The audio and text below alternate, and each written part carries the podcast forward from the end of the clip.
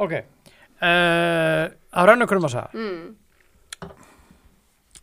Aron Jónsson, mm, mm, leikmaður vals. Já, það hafa verið fjölmiðlar að segja það að hann sé að fara til já.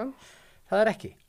Nú, hann er að eh, samkvæmt því sem að þetta var sko hinkrumi mm, sem að hérna uh, segðu mér að segja Hafði- Káir að sé samband núna að við mig. stela og valel sem Valur gerði í körfunni staðlut og það er segðu það sé ekki Káir Please.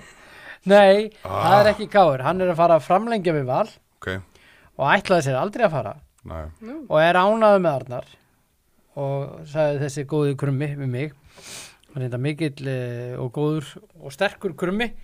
Og hann sagði það að hann væri að, að sérst að þá yrði bara áfram og þeir, þetta myndi gerast núna bara á allra, allra næstu dögum að hann myndi skrifa undir framlengingu. Mér finnst það mega líka meira sens. Ég fatt að sko maður, það sem maður upplifir Aron í fjölmölum og Arnari, þú veist, ég bara mjög sem þessi hvernig geta þessir verið einhverju Nei, baráttu, þeir, þeir virka ekki á mig sem típunar í, í það. Nei. Mér hefði líka fundist það mjög skrítið skref að fara úr val, val yfir í breðablík, sorry, að með En- en, hvar breðablík er. En það er það bara ekki, það eru bara valsmenn þurfa ekki að, þá geta bara haldið áfram undirbúið sig fyrir, fyrir tíðanbyrði, þeir líta ágætlega út finnst mér að ég meina þetta er, eru með feiknalega öflugt lið Já, á já, papýrum er og, það. og með mikið af góðan leikmenn Töpuður trótt í síðasta leik. Reyndar, en þú veist, það geta Framarnir töpuður í er. Við ekki Það við fara í það við það Við og- sko.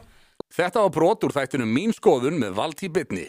Til að heyra þáttinn í heilsinni á samt öllu öðru efni á broadcast þarf að kaupa áskrift inn á broadcast.is.